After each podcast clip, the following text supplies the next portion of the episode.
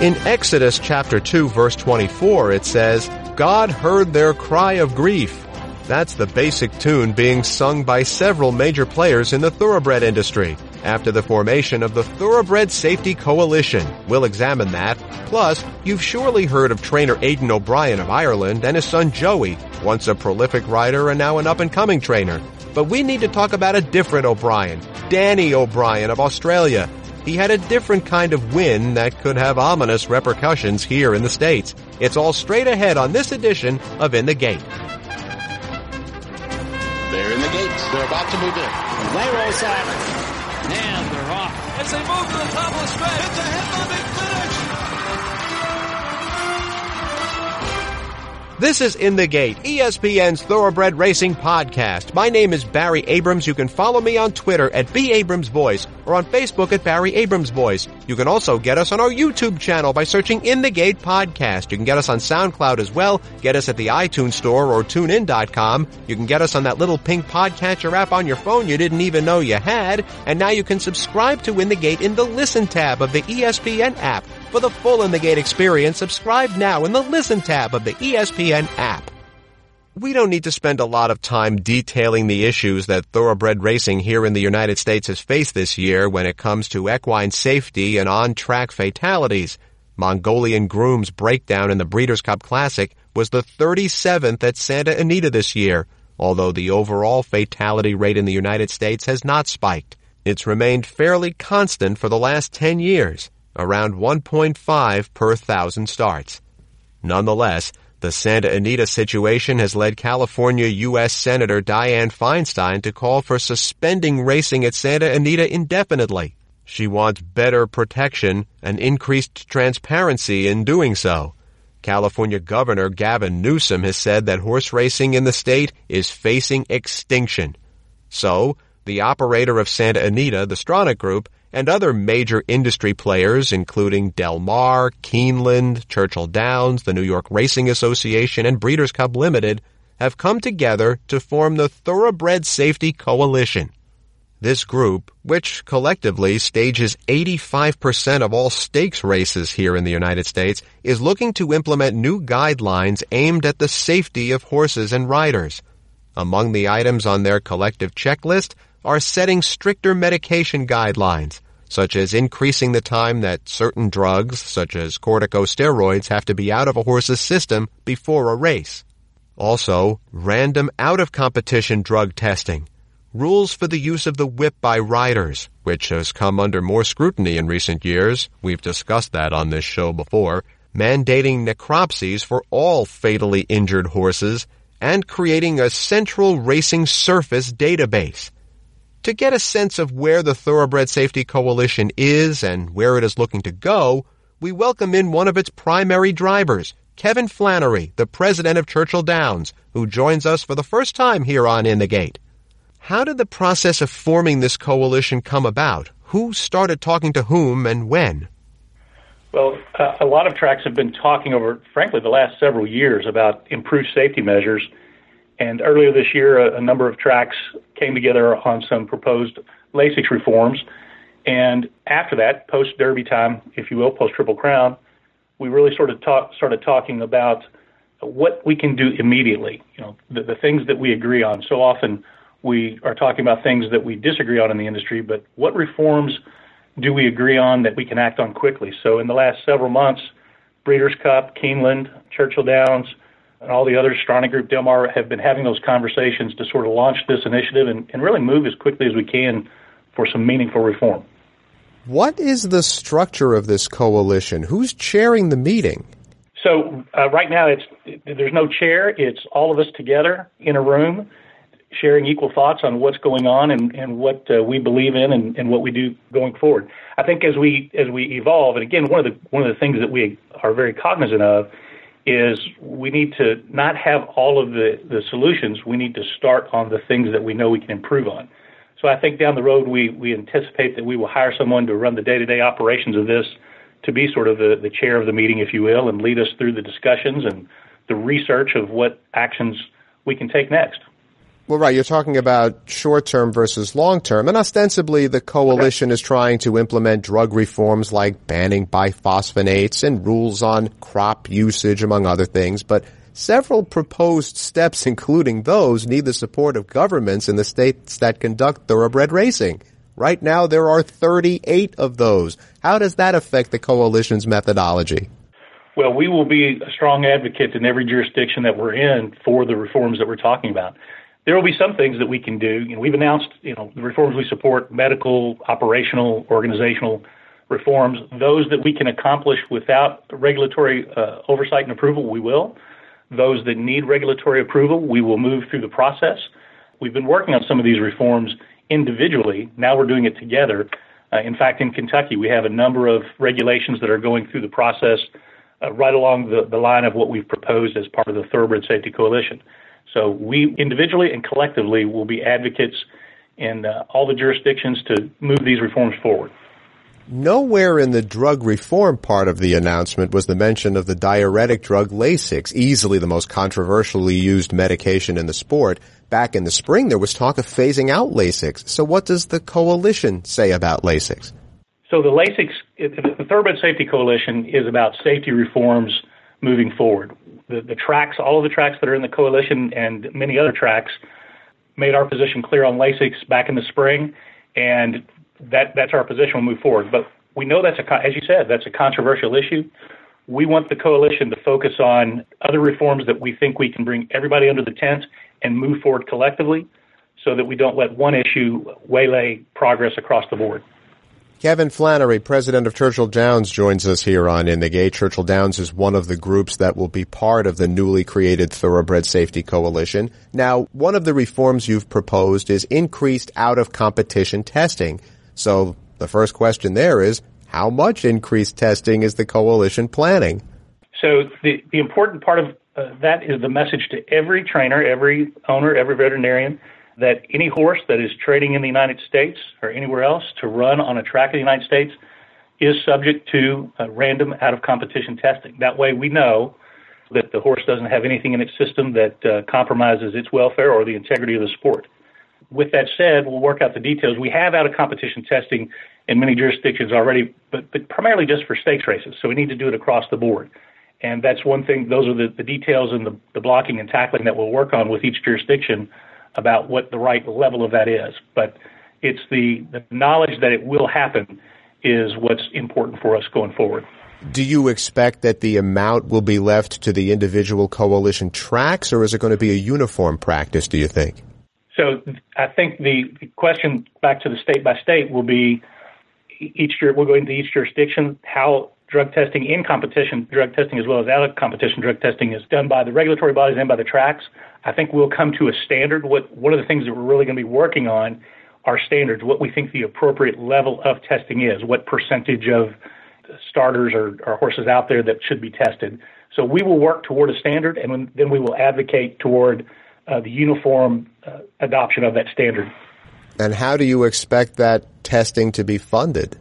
I think that uh, a lot of jurisdictions have different things, but basically the tracks end up paying for medication testing, be it through there are different ways that are funded in different states, but uh, we're committed to this endeavor to make sure that the things we're for are funded, and we'll work with uh, each jurisdiction and each each racetrack to make sure that we're doing it in a responsible way.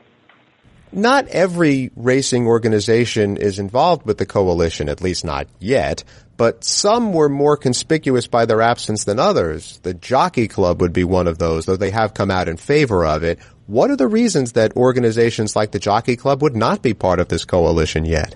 Well, again, what we wanted to do was move fast. Uh, this is not this is the start for the coalition, not the not the end. So the the six of us that uh, came out, I think we've been very clear. We want to bring other people into uh, the tent. We want different voices to be heard so that we can collectively do this. We've talked to organizations like the Jockey Club. We've talked to organizations, you know, post the press conference as well. Breeders with other racetracks have been really heartened by the number of folks who've reached out and said, "How can we be a part of it?" So what we don't want to do is wait until we have everything accomplished to move forward on meaningful reform. So this is the start. It's our our bellwether to say, "Hey, we're moving forward. Come join us." The Horse Racing Integrity Act, which is still working its way through Congress if they can ever get around to doing anything other than impeachment, would establish an independent government controlled organization to implement and enforce rules on medication in the sport. So what does this coalition mean for the future of the act? Well, I think as you just said, federal legislation doesn't happen overnight and we want to act now. So what we're going to do is identify those issues that we can push going forward. Uh, medication reform, obviously a big part of that, and move now and not have to wait for uh, someone else to act. One potential reason for the spate of equine fatalities, I think, is the increasing fragility of the breed. I mean, horses now start an average of 12 times versus over 30 back in the 1970s, and breeders and owners want loads of speed, particularly at early ages, potentially at the expense of sturdiness. Even if all of the coalition's reforms are implemented as fully as you hope, what role does the fragility of the breed play in horse safety? I think one of the things that the coalition has clearly uh, tried to state is we're going to rely on data. And, you know, this is in this age of data where there is so much information, we need to embrace that across the board. Uh, we're looking at trying to combine different databases, be they the equine injury database, we need to create a database that gives us more information about racetrack makeup. And I think that's where the future has to be, is we gather data so that instead of assuming or presuming that something is an issue, we've got the data to, to show are there patterns that we can address. And I think that goes across the entire thoroughbred industry and the life of the thoroughbred in the uh, industry.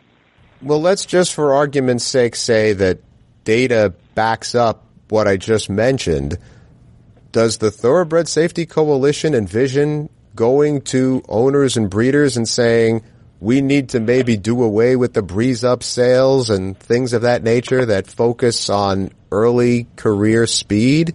I, I don't want to speculate on what the data will be. I think we need to, to look at what the data is, be across everything, not just one particular element, and then make informed decisions at that point rather than, you know, sort of speculate. I think often folks are looking for you know one thing that will solve the various challenges we have and in reality we have a lot of things that that we can improve on and we're doing a lot of good things too. I mean i think there's been a lot of movement across the industry over the last you know 10 years for reform and so let's let's let the data tell us what the next steps are.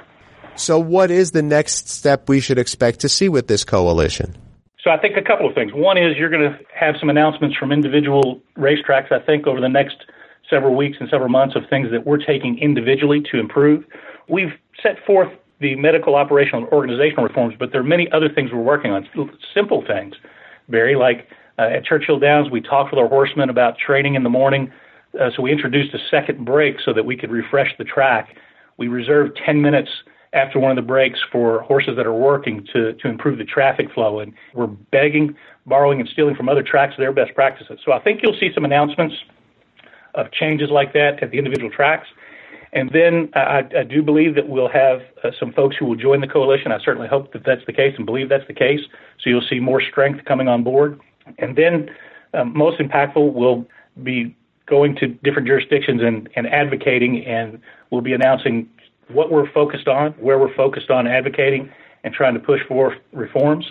And uh, and then finally, I guess, is to, to your point earlier, as we've identified some of these issues, setting standards as we go forward for uh, where we want to be, what the goal is on the individual tactic that we're looking at. Kevin Flannery is the president of Churchill Downs, a member of the Thoroughbred Safety Coalition. Thank you so much for your time, sir. Thank you, Barry. I appreciate it. Speaking of drug reform, we're going to examine what a race in Australia could mean here in the States when it comes to trainers, drug rules, and penalties. That's next when the In the Gate podcast continues.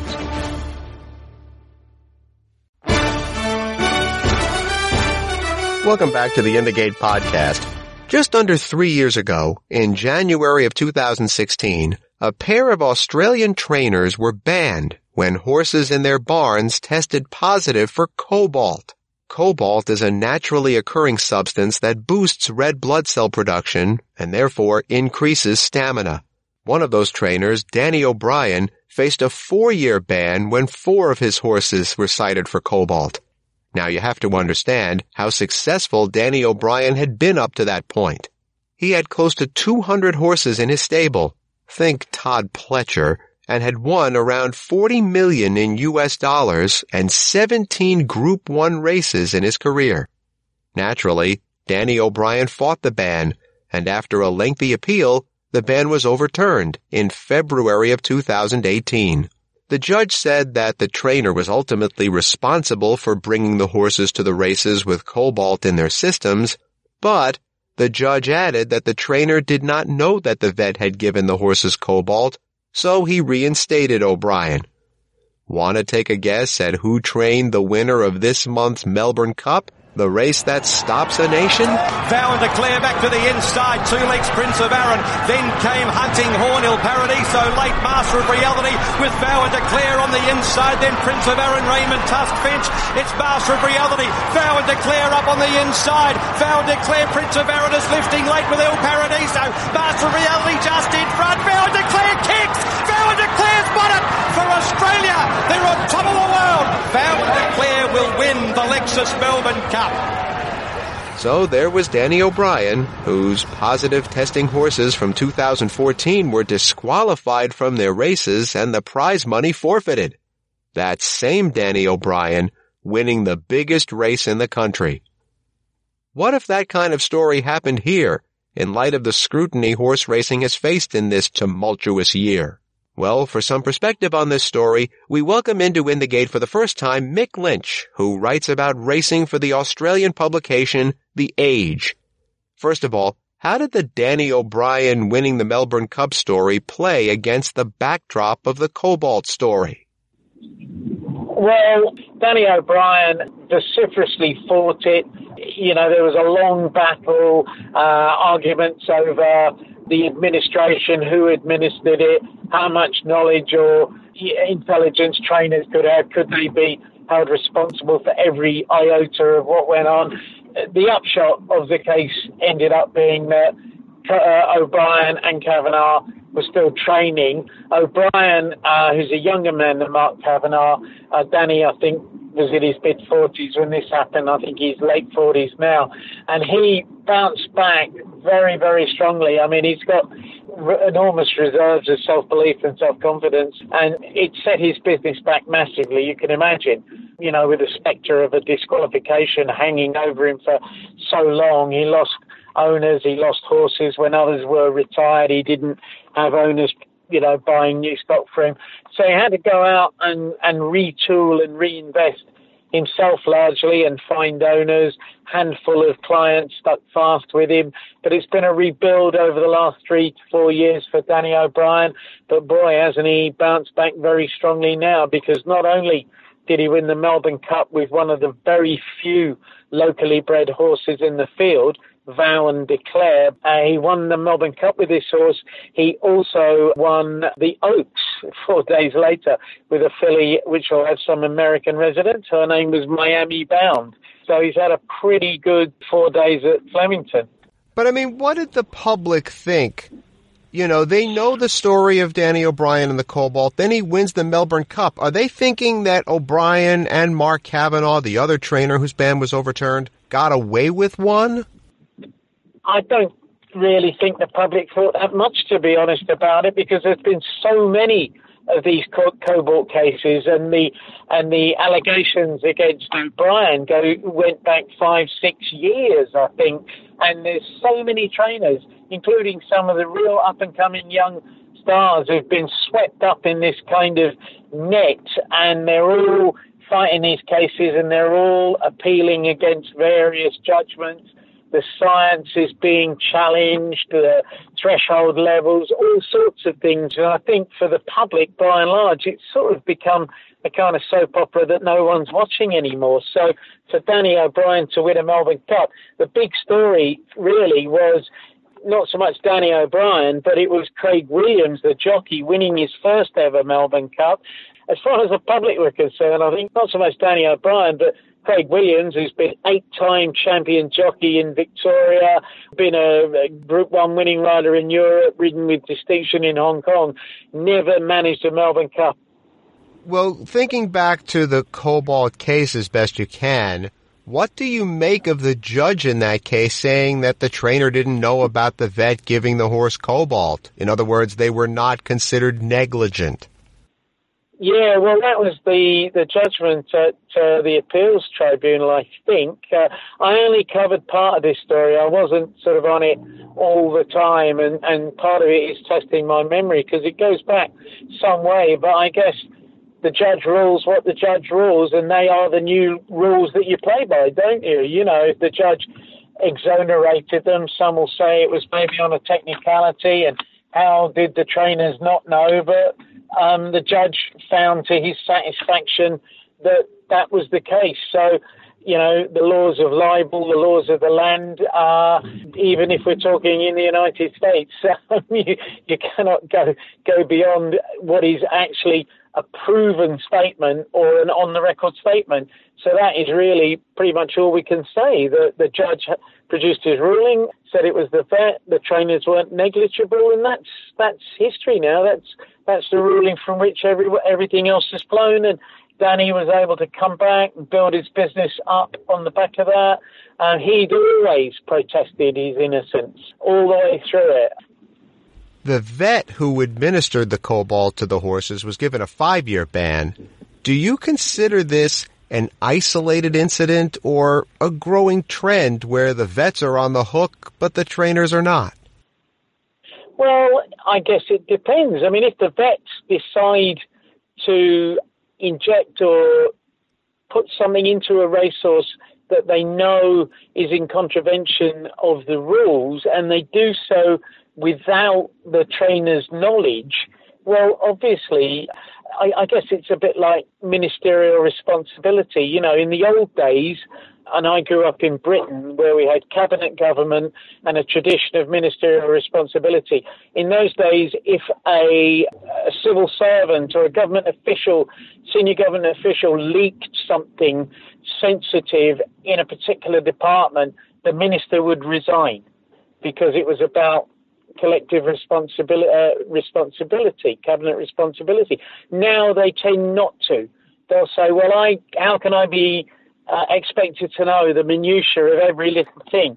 And I guess that's the defence racing stables now. They have so many horses, there are so many complex rules and regulations, and trainers may well say, I didn't exactly know. I trust this vet. I didn't know what he was doing. But why would a vet inject a horse with cobalt without a trainer knowing it? What does the vet get out of that?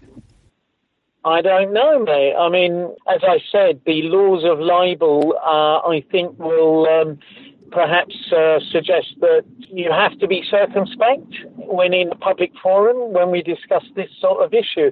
I, I really don't know. One can surmise many things, but uh, whether or not one can say them in a public forum is another matter.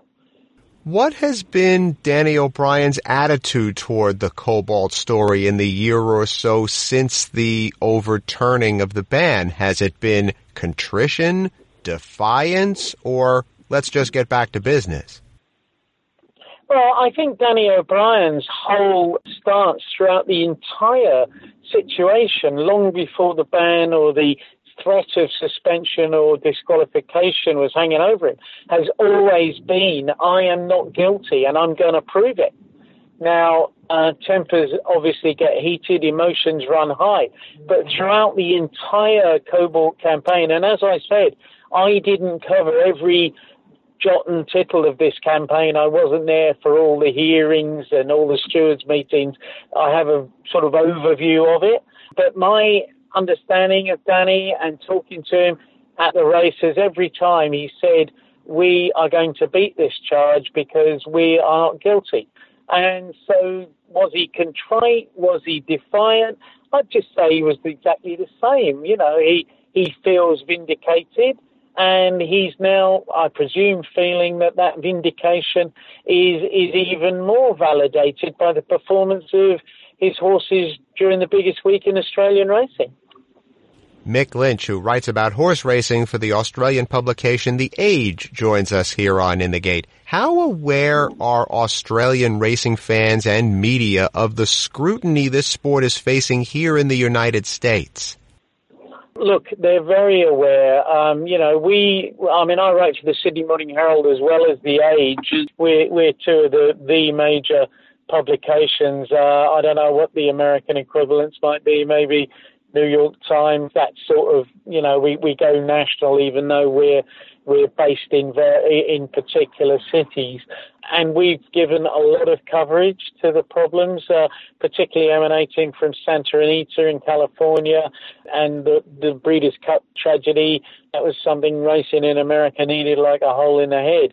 I mean, animal welfare issues are massive and growing even more uh, importantly over the last year, last two years throughout the kind of, if you like, Western world where racing jurisdictions face ever greatness, ever greater scrutiny. I think the feeling here in um, about American racing in general is that drugs are used way too much in America, and a lot of the problems with horses breaking down in the United States, the nature of dirt racing and the surfaces, are allied to the amount of drugs that are used to mask other ailments and keep the show on the road.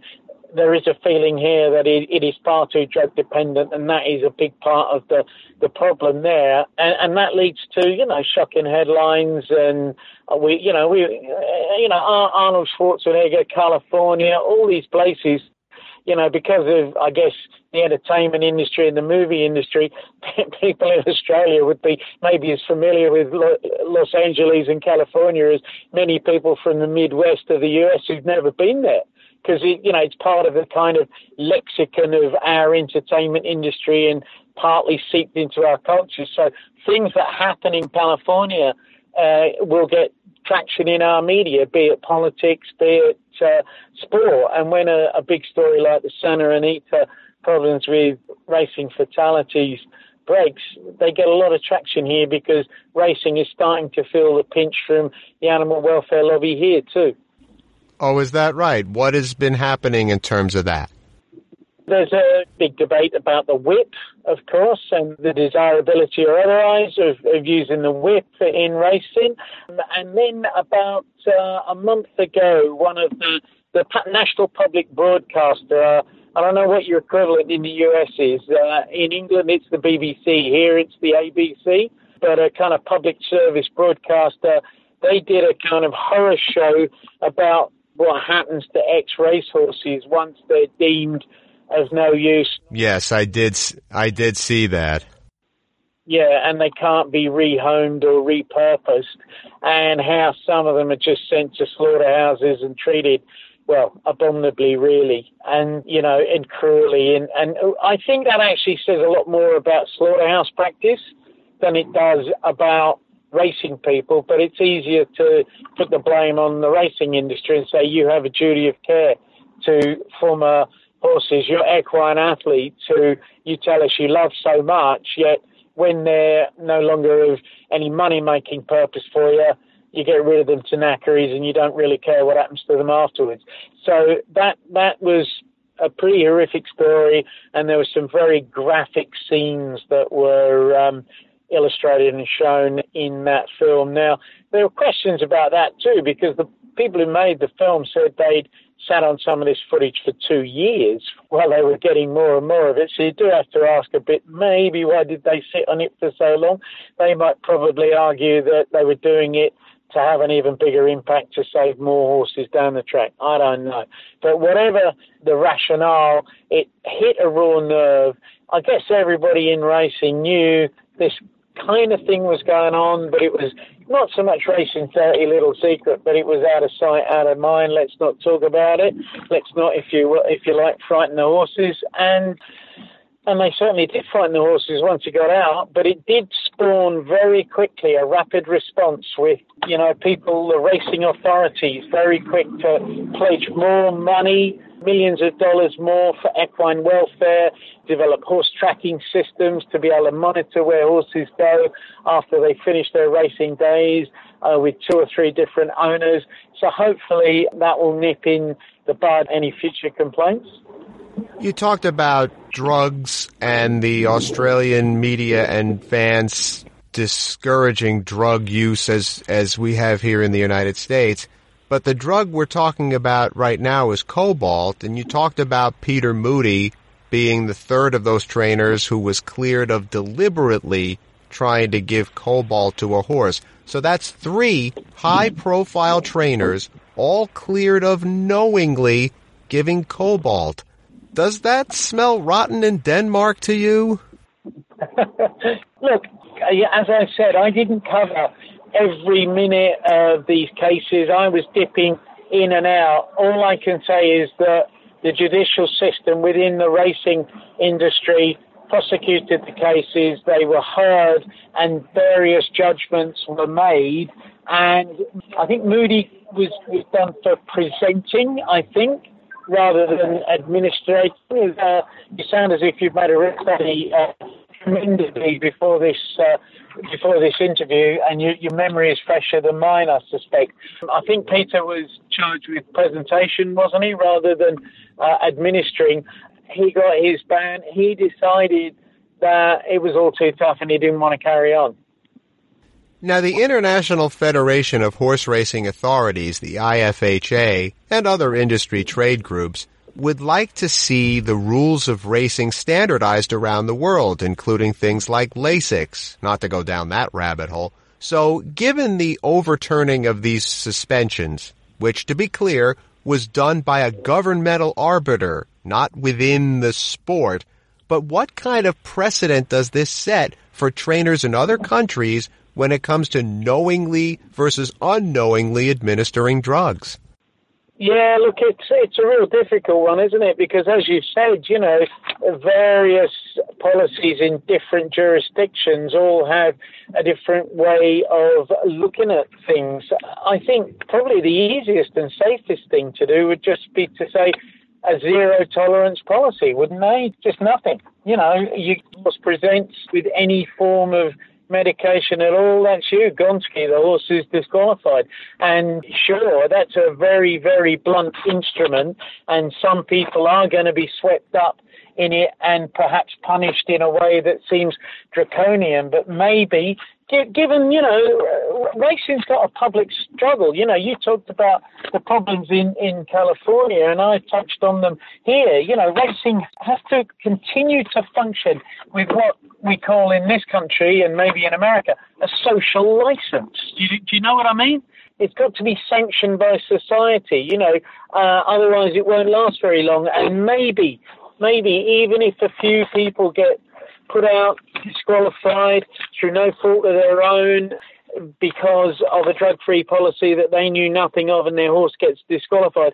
Maybe that is a small price to pay for the greater industry globally being able to continue in the way it is because um, social media has opened up so many more platforms for people to express an opinion. Legislators across every area of the world are increasingly hypersensitive, aren't they, to what they see on Twitter and Facebook and Instagram.